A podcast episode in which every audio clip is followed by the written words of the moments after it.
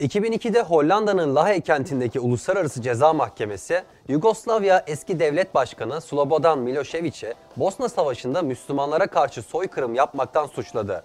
Daha önce iki kez savaş suçu işlemekten suçlanan Milošević, ilk kez soykırım yapmakla itham edildi. Bir saniye. Başlıkta yazan konu bankalardı. Bir soykırım suçlusunu neden anlatıyoruz? Merak etmeyin, doğru içeriktesiniz. Uluslararası Şeffaflık Derneği'nin 2004 yılında yayınladığı rapor, tarihe diktatöryel uygulamalarıyla geçen pek çok devlet başkanının paralarını Avrupa merkezli bankalarda tuttuğunu ortaya çıkardı. Bu isimlerden biri de Milošević'ti. Avrupa bankalarında tuttuğu paranın miktarı ise tahmini 1 milyar dolardı. Peki başka hangi diktatörlerin ve soykırım suçlularının paraları bankacılar tarafından aklandı? Propagandanın bu bölümünde bankacılık sisteminin karanlıkta kalan yüzünü konuşacağız. Uçağınızı indireceğiniz bir iniş alanı olmadığını biliyorsanız o uçağa kalkış yaptırmazsınız. Para için de aynı şey geçerli. Eğer çaldıktan sonra onu alacak bir yer yoksa en başta çalmazsınız. Nijerya yolsuzluk soruşturması sırasında söylenen bir söz.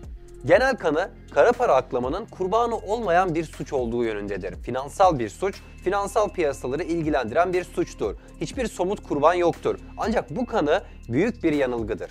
Dünya Bankası kara para aklamayı bir numaralı toplumsal suç olarak niteliyor. Yine Dünya Bankası tarafından gerçekleştirilen başka bir araştırmaysa bankaların bu suçtaki konuşulmayan payını ortaya koyuyor. 50 bankasının da bulunduğu dünya çapında 140 farklı bankanın kara para aklamayla ilişkili olduğunu gösterdi.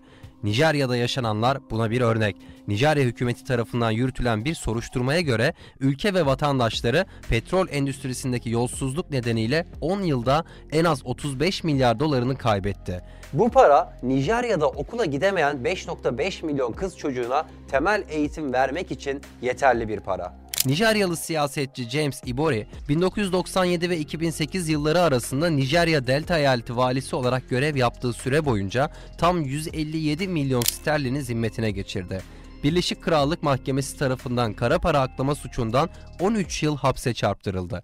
Kanıtlarsa Ibori ve ortaklarının Citibank, HSBC, Barclays ve İsviçre bankalarına gönderdiği milyonlarca sterlindi. Dava ciddi soruları beraberinde getirdi. Ibori ve ortakları ismi geçen bu bankaları paranın şüpheli olmadığı konusunda nasıl ikna etti? Soruşturma ilerledikçe çok daha skandal bir arka planla karşılaşırdı. Aynı bankalardan bazıları 2001'de Nijerya diktatörü Sani Apacha'dan gelen 1.3 milyar sterlinlik şüpheli fonlara ev sahipliği yaptı. Tüm bu gelişmeler finansın en büyük merkezlerinden Londra bankalarının dahi kara parayı tespit etmedeki zayıflığını ortaya koyuyor. Ancak bankacılığın bozuk sicili bundan ibaret değil. Gelin 1990'dan itibaren bugünlere gelen kabarık suç dosyasına bakalım. Uluslararası Şeffaflık Derneği'nin 2004 yılında yayınladığı rapordan bahsetmiştik.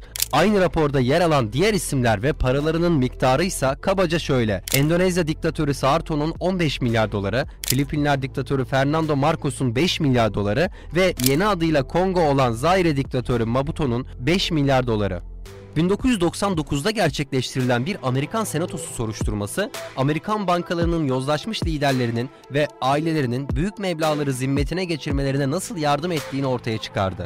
Citibank'a odaklanarak bankanın kara para aklamayı önlemek için gerekli kontrolleri nasıl bariz bir şekilde yerine getirmediğine vurgulamak için Pakistan, Meksika, Gabon ve Nijerya'yı içeren 4 vaka çalışması kullanıldı. 2009 yılında Global Witness adlı dernek, dünyanın en büyük bankalarının yine dünyanın en yoz hükümetlerinin kara paralarının nasıl akladığını anlatan bir rapor yayınladı. 2010 yılında ABD Bankası Watcha'nın ABD'deki kara para aklama karşıtı yasaları açıkça göz ardı edilmesi için 200 milyon doların üzerinde ödeme yaptığı ortaya çıktı. 2011 yılında İngiltere bankacılık düzenleyicileri tarafından yapılan bir inceleme, bankaların kara para aklama riskini yönetme biçiminde büyük başarısızlıklar tespit etti.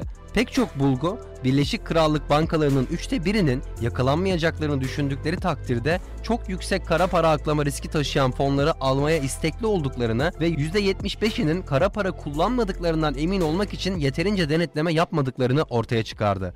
2012 yılında HSBC kötü şöhretli Meksika ve Kolombiyalı uyuşturucu kartellerinden 800 milyon doların üzerinde para almak da dahil olmak üzere yaygın kara para aklama ihlallerini kabul ettikten sonra 1.9 milyar dolar para cezasına çarptırıldı. Aynı yıl Carls Co Bank kara para aklamayı önleme hataları nedeniyle Birleşik Krallık'ta 8.75 milyon sterlinlik rekor bir para cezası aldı. 2014 yılında BNB Paribas başta Sudan olmak üzere Amerika Birleşik Devletleri yaptırım yasalarını kasten ve bilerek ihlal ettiği için 8.9 milyar dolar para cezasına çarptırıldı. Amerikalı düzenleyicilere göre banka birden fazla üst düzey yöneticinin bilgisi dahilinde terörizm ve soykırımla suçlanan ülkelere yasa dışı yollardan para akıtan bir plan yürütüyordu.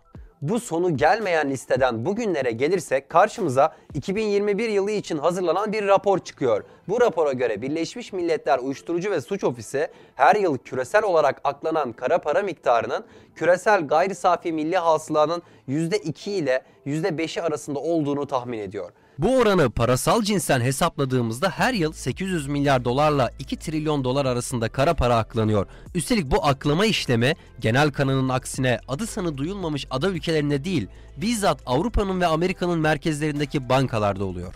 Bugün sıradan bir insan kullandığı bir krediyi geri öderken ufak bir düzensizlik yapsa bankaların kara listesine alınıyor. Gittiği her bankada bu engelle karşılaşıyor. Kim bilir belki bir gün bankalar soykırımcı diktatörler için de bir kara liste hazırlamaya karar verir ve böylece suçlular için paralarını saklayacakları güvenli birer liman olmaktan vazgeçerler. Ben Murat Soydan